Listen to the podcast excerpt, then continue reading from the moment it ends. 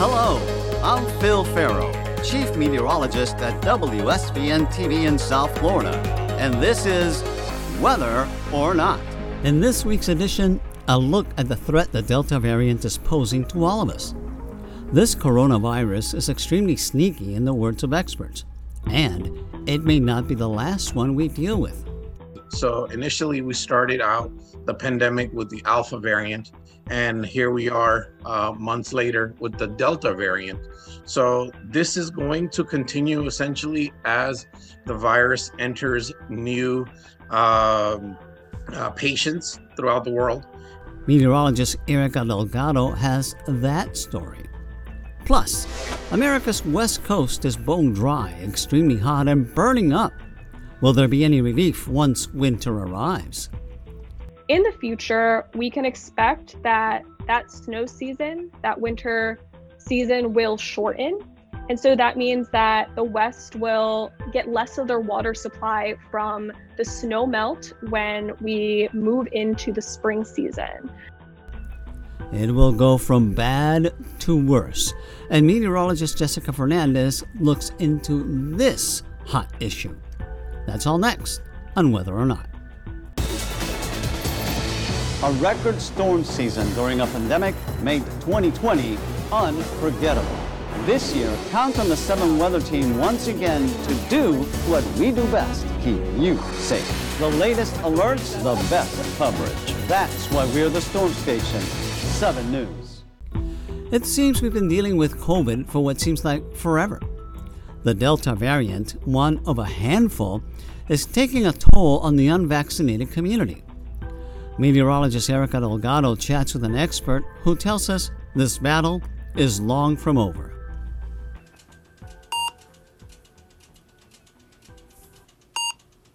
Coronavirus, pandemic, COVID 19 lockdown, personal protective equipment, also referred to as PPE. Before 2020, these were all terms that many of us were not too familiar with. But fast forward a year and a half later, now in 2021, many around the world have become all too familiar with these words and their everyday use. COVID 19 is an ongoing global issue taking the lives of so many and affecting the lives of all. And although for the first time since it all started, there seems to be a light at the end of the tunnel with the emergency use authorization of a vaccine, now a more dangerous Delta variant is making it difficult to actually reach that light at the end of the tunnel. So, when will the world finally begin to see an end to all of this? And more importantly, will we ever see that light at the end of the tunnel? I had the opportunity to speak with a healthcare professional in the front line of it all who helps us understand why new variants continue to develop and shed some light on what he is actually seeing in the hospitals during these COVID surges. Take a listen. Okay, well, joining me today is Dr. Abid Chaudhry, Medical Director in the Critical Care and Emergency Department at Keralty Hospital, formerly known as the Westchester General Hospital here in South Florida. Dr. Chaudhry, thank you so much for taking the time to talk with us today. Good morning, Erica. Thank you for having me. We have been in the middle of a pandemic for over a year and a half now, and just when many thought things were finally on the upswing, the Delta variant has proven otherwise. Can you tell us if and how the variant that is quickly spreading now around the world, which many of us know as the Delta variant, is different from what we were dealing with this time last year? Well, definitely. I mean, we have been uh, going through this pandemic now for over a year. Um, and, you know, just a little background on viruses. So, this is their modus operandus, uh, essentially.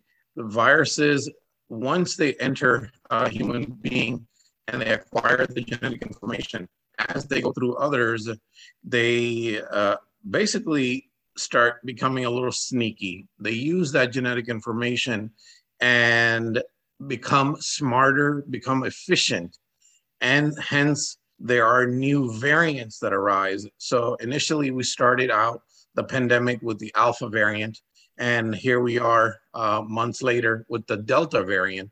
So this is going to continue essentially as the virus enters new um, uh, patients throughout the world. And we will see, uh, unfortunately, other variants uh, in the near future. So, yes, this will continue. And this is the apparently this Delta virus.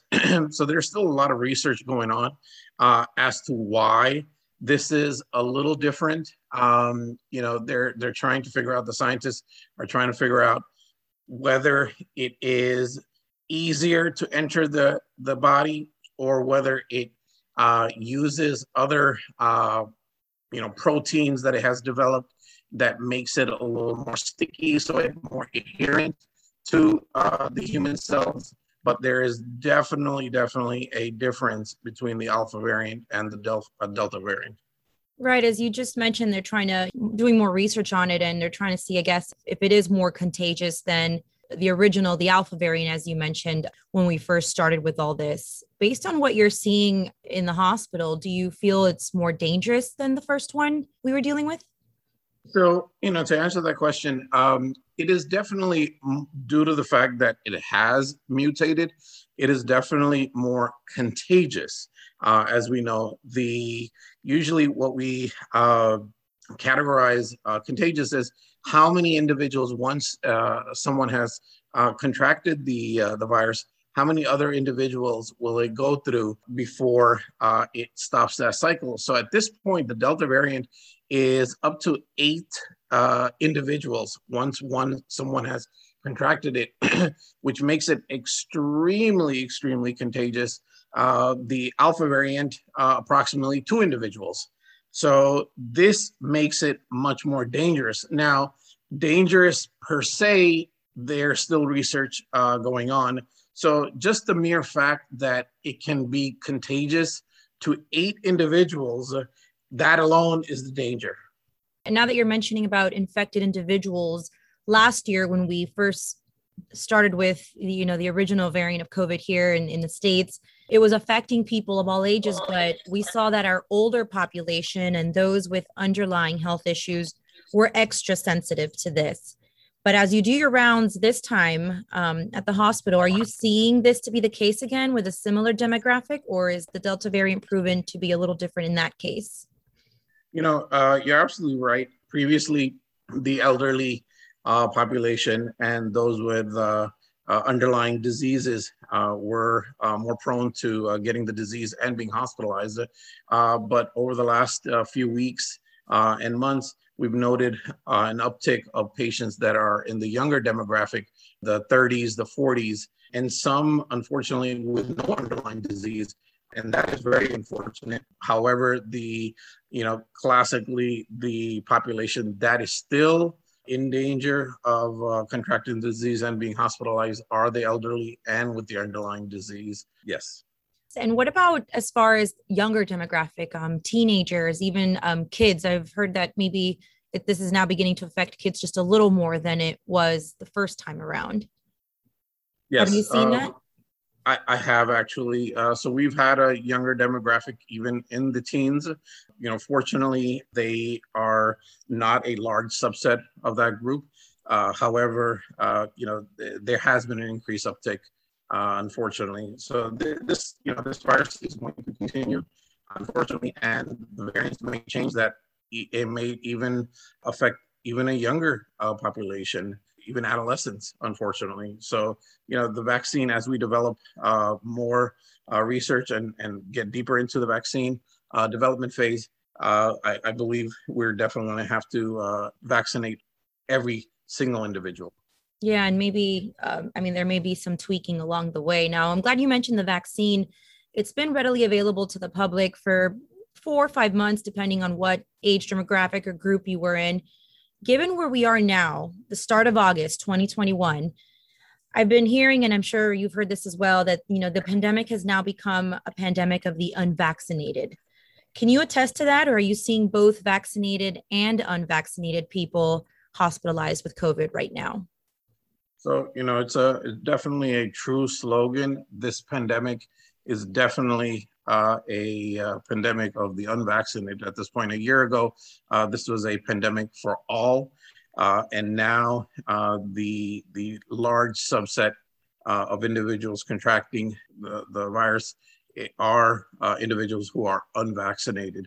And the, the, the more alarming numbers are that the larger subset of individuals that are being hospitalized are unvaccinated. You know, throughout our uh, throughout Miami-Dade and Broward County, we've seen a, a, throughout the hospital systems, more than 90% of individuals that are hospitalized are unvaccinated. Wow. I mean, you know, we're definitely hearing that. And, you know, you obviously everyone knows someone that has been infected with COVID since this started. And you hear since day one, you heard, you know, person A would get, you know, maybe symptoms one and two, but then person B would get three and four. And then maybe a person C would get, you know, five and six. And I feel like symptoms have been all over the place.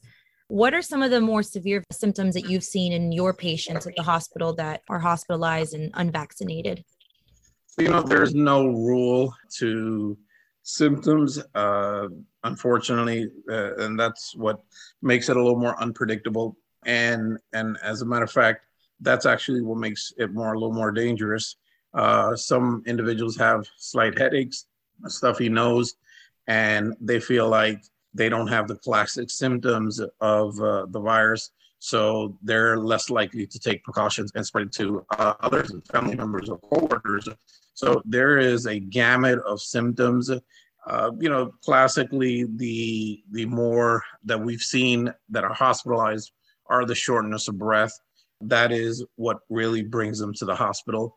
The individuals with the minor headaches and, and the stuffy nose and the runny nose and the body aches, they're generally staying home until they start feeling that shortness of breath. So it, it's more respiratory than anything that brings them to the hospital. Right, of course. The past few months, you know, we heard it around the world. And of course, now here in the States, everything is about this Delta variant. And you talked about the different variants, how we began with the Alpha, but I've also heard talk of the Lambda variant. What do you see in the future as far as these variants and and how we will continue to go back to our lives and how we'll have to deal with COVID from here on out? You know, viruses are here to stay they're they're unfortunately they're not going anywhere. The only way that the medical community is going to get ahead of this is to have individuals vaccinated, you know, worldwide. It is the only way that we're going to control the situation. And you know, whether and this is the misnomer that everyone thinks that just because you get vaccinated, you will not contract the virus. That is not true. You have the ability, a potential to contract the virus. However, the the issue at hand is that if you are vaccinated, you are 90 to 98% less chance of being hospitalized and dying. I mean, those numbers are they're unbelievable. Uh, if that alone does not force people to get vaccinated, I don't know uh, what will. Uh, that is the absolutely only way to get ahead of this virus. And you know, to talk about the future, you're absolutely right. We're, this is going to be a part of our lives. We we just have to take a little more precautions, educate ourselves a little more on how not to spread uh, viruses in general, microbes in general, washing our hands uh, on a regular basis. You know, wearing a mask in an environment where you you feel like the, there are individuals that have symptoms. You know this is it's not going away unfortunately and uh, i think the sooner we accept that fact the more precautions we will take and we will start going on with our lives. And to touch on, on the flu you know flu virus has existed for many many many years you know and and it's unfortunate we don't even talk about flu. It's been so readily accepted in our community. And this is for the same reason that once you know you experience something as, as, a pandemic you know you're going to go through the lows and this is going to be around for a few years. And as people become a little more educated they will vaccinate themselves. They will avoid the dangers and uh, hopefully in the near future covid virus will be another flu for us. You know, something you just mentioned, and I, I just kind of want to reiterate, just I want to make sure you said up to 98, getting the vaccine lowers your risk of possibly dying up to 98%. Is that correct? Yes, yes, it is a it's a number that has to be, you know, etched in our minds. Um, and I see it on a daily basis. Every day, the individuals that are dying, unfortunately, getting on ventilators are unvaccinated, and every single family members when I talk to them, you know, they they just keep reiterating that they should have been vaccinated. They should have been vaccinated, and unfortunately, it's too late at that point being a doctor, you've heard this, you know, those who feel strongly for, and there's also people who feel so strongly against the vaccine. You know, some feel that maybe it was developed too quickly and really hasn't been approved by the FDA just yet with adequate human trials. And then some consider it a miracle vaccine. Being in the medical field and based on what you're seeing day in and day out, what would you say to both sides? You know, there's a lot of naysayers. Uh, that uh, that don't believe in this vaccine. And you know, all I can tell you is that as a physician, uh, a frontline worker, we're exposed on a daily basis uh, to individuals that are extremely ill, that have a very high viral load, and if in a hospital setting, we barely, barely have any individuals that have been admitted or, or coworkers that have been admitted to the hospital, that that's a that's a statement. And you know, for all healthcare workers who have been vaccinated and who encourage vaccinating their family members, uh, that alone should let people know that if we're not worried, why are you worried about the vaccine? You know, it, it's very important. People should really learn from each other, uh, especially healthcare workers. We are in the front lines and we're encouraging uh, we're, you know, every single day encouraging individuals to get the vaccine. There is a reason for that. There is no hidden agenda. I need individuals who, who have that thought process to really look deep and say, people are actually dying. Um, you know, they it, it's it's a simple shot in the arm that will save your life. Yeah, well, I'm hoping, you know, talking with you today will really um, put many at ease about whether or not to get the vaccine and they'll just go and get it and and possibly save their own lives and maybe the lives of their family members. Dr. Chaudhry, thank you so much for taking the time to speak with us about something that obviously has forever changed the lives of everyone in the world and something we continue to learn to live with day in and day out now. And of course, thank you for everything you do to help save people's lives. Please take care of yourself. I appreciate you. Thank you for having me on. And uh, keep up the good work and good luck on the podcast. The Seven Weather team would like to thank Dr. Chaudhry for taking the time out of his busy schedule to educate us a bit more on COVID 19. And for all of the frontline workers who are doing everything in their power to save lives on a daily basis, the Seven Weather team thanks you from the bottom of our hearts. Your hard work and dedication does not go unnoticed. From the Seven Weather team, I'm meteorologist Erica Delgado.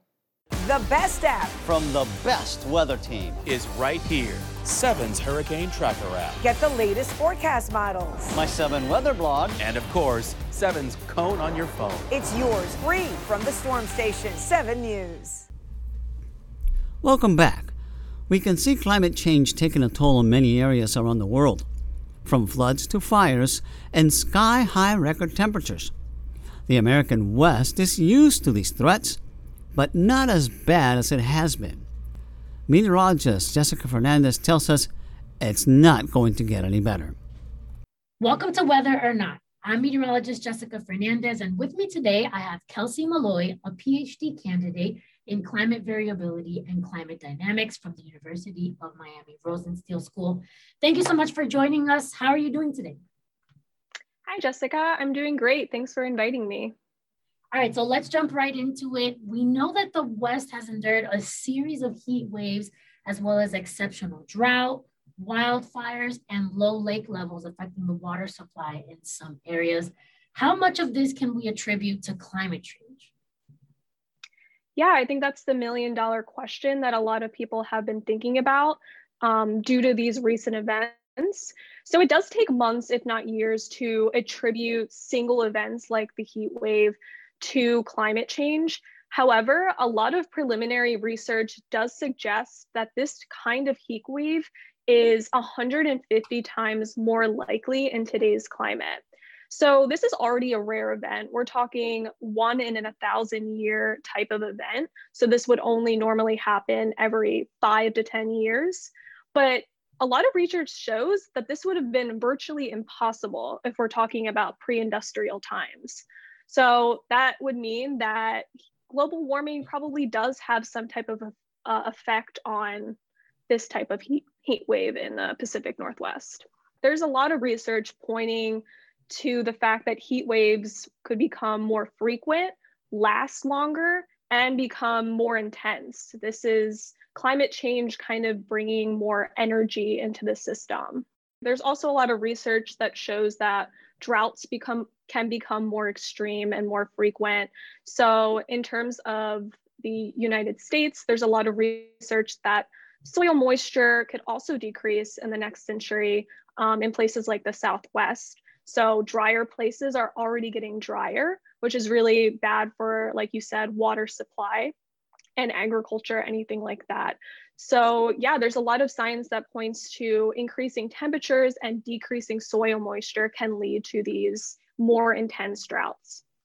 So what type of impacts could we see across the West because of global warming? The West Coast is susceptible to drought. So we can think of it getting hotter in places in the along the west coast and so that can increase drought but we can also think of soil moisture so that's decreasing. And then we can think of the winter season. So a lot of places in the west get their water supply from a long snow season. In the future we can expect that that snow season that winter season will shorten. And so that means that the West will get less of their water supply from the snow melt when we move into the spring season. So that's going to be really bad for places that need the snow and the snow melt for their water supply, such as Las Vegas, Colorado, um, those mountainous regions. In the past few years, we have seen that a lot of those places in the West have seen that shorter snow season. And so a lot of their water supplies are shrinking for uh, the time of year where they don't normally get that uh, water. So in the summer. So having that shorter snow season is really makes makes the West more vulnerable. What would need to happen in order to reverse all of that? I think that our focus should be less on reversing because reversing is kind of out of the question where this has already be kind of become a domino effect where the atmosphere is uptaking a lot of this carbon and it takes a while for this carbon and other types of um, greenhouse gases to decrease. They have a long lifespan in the atmosphere. So I think that we need to focus on mitigation. So that means slowing down our consumption of fossil fuels in order to slow down the progression of climate change. So, if that means that we need to focus on policy changes or demanding changes in um, economics or things like that, that's what we really need to focus on is slowing down this progression rather than reversing it. If we stopped emitting greenhouse gases today, Unfortunately, global warming and climate change would still be occurring for several more decades, maybe even centuries. And that's because a lot of these greenhouse gases that we're emitting have really long lifespans, sometimes hundreds of years. So carbon dioxide can have a lifespan between 50 and hundreds of years. Um, other gases can even stay in the atmosphere for thousands of years. We need to avoid or limit some of our the worst effects of climate change by trying to reduce our fossil fuel consumption. That would be the best method is focusing on this mitigation. So what other effects could we see in the future due to climate change across the world? And when would those changes be happening right so we've already talked about heat waves and droughts possibly becoming more frequent more intense last longer.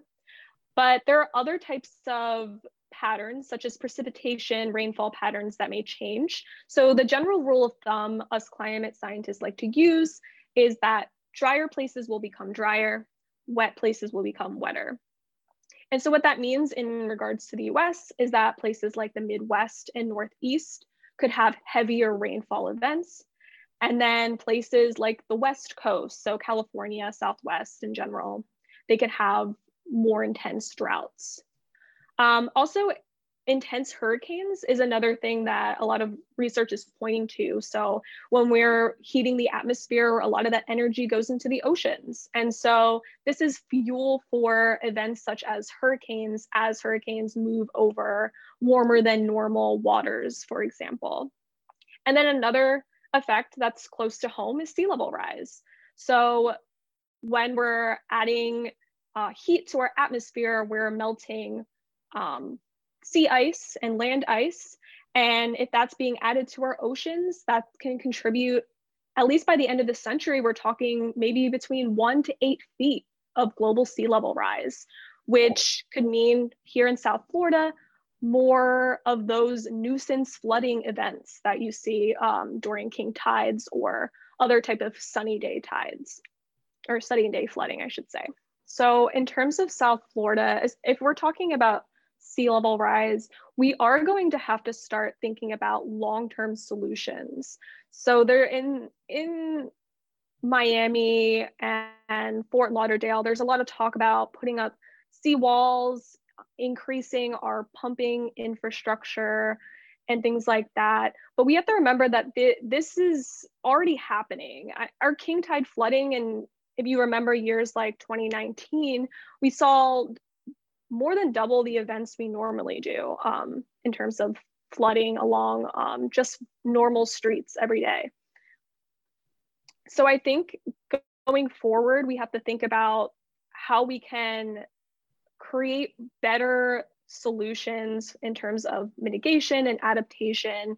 And some of these solutions, I would say, are more short sighted or short term and we need to like focus more on how we can um, adapt to this a little bit more smartly in the long term like thinking out to 2100 or in terms of miami maybe even 2050 so we gotta we gotta think soon.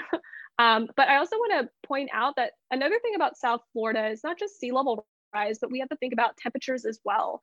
So it, there's been a lot of research a lot of observations that show that the minimum temperatures in south florida have increased dramatically. So usually overnight temperatures are much lower and people can cool off.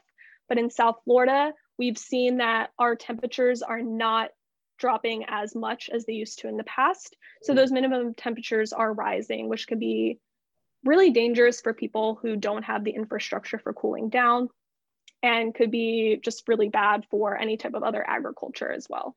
All right, we'll wrap it up here. Thank you so much for your time. It was great talking to you. It was great talking to you too, Jessica. Anytime. Thank you, Jessica. Next week on Weather or Not, a marine life issue. Shark! Some are terrified of them and say there are just too many. Others say not so fast. Some fishermen may say they see a lot of sharks more than they used to. Yes, we are definitely having evidence that sharks are recovering due to management, but not all sharks are recovering as fast as other species. Meteorologist Erica Delgado chums the water, hoping for a bite of the truth. Plus, Pillar coral was already rare on Florida reefs. Now biologists say it's extinct. The grim determination was made recently, leading to ongoing rescue and conservation efforts. Next week on Weather or Not, we talk once again with Dr. Karen Neely from Nova Southeastern University in the Florida Keys to dive deeper on why pillar coral and coral reefs in general are in a state of decline. Vivian Gonzalez has what we don't want to hear. That's in our next issue, which drops August 24th. If you have a question that we can answer on an upcoming podcast or have a comment, please send me an email at pferro at wsvn.com. Also, it would be really nice if you would subscribe to our podcast. You can always follow us on Twitter and Facebook at 7weather, and of course, live on air at WSVN7. Thanks for joining us. Please tell your friends about us we need all the listeners we can get. Until next time, I'm Chief Meteorologist Phil Ferro.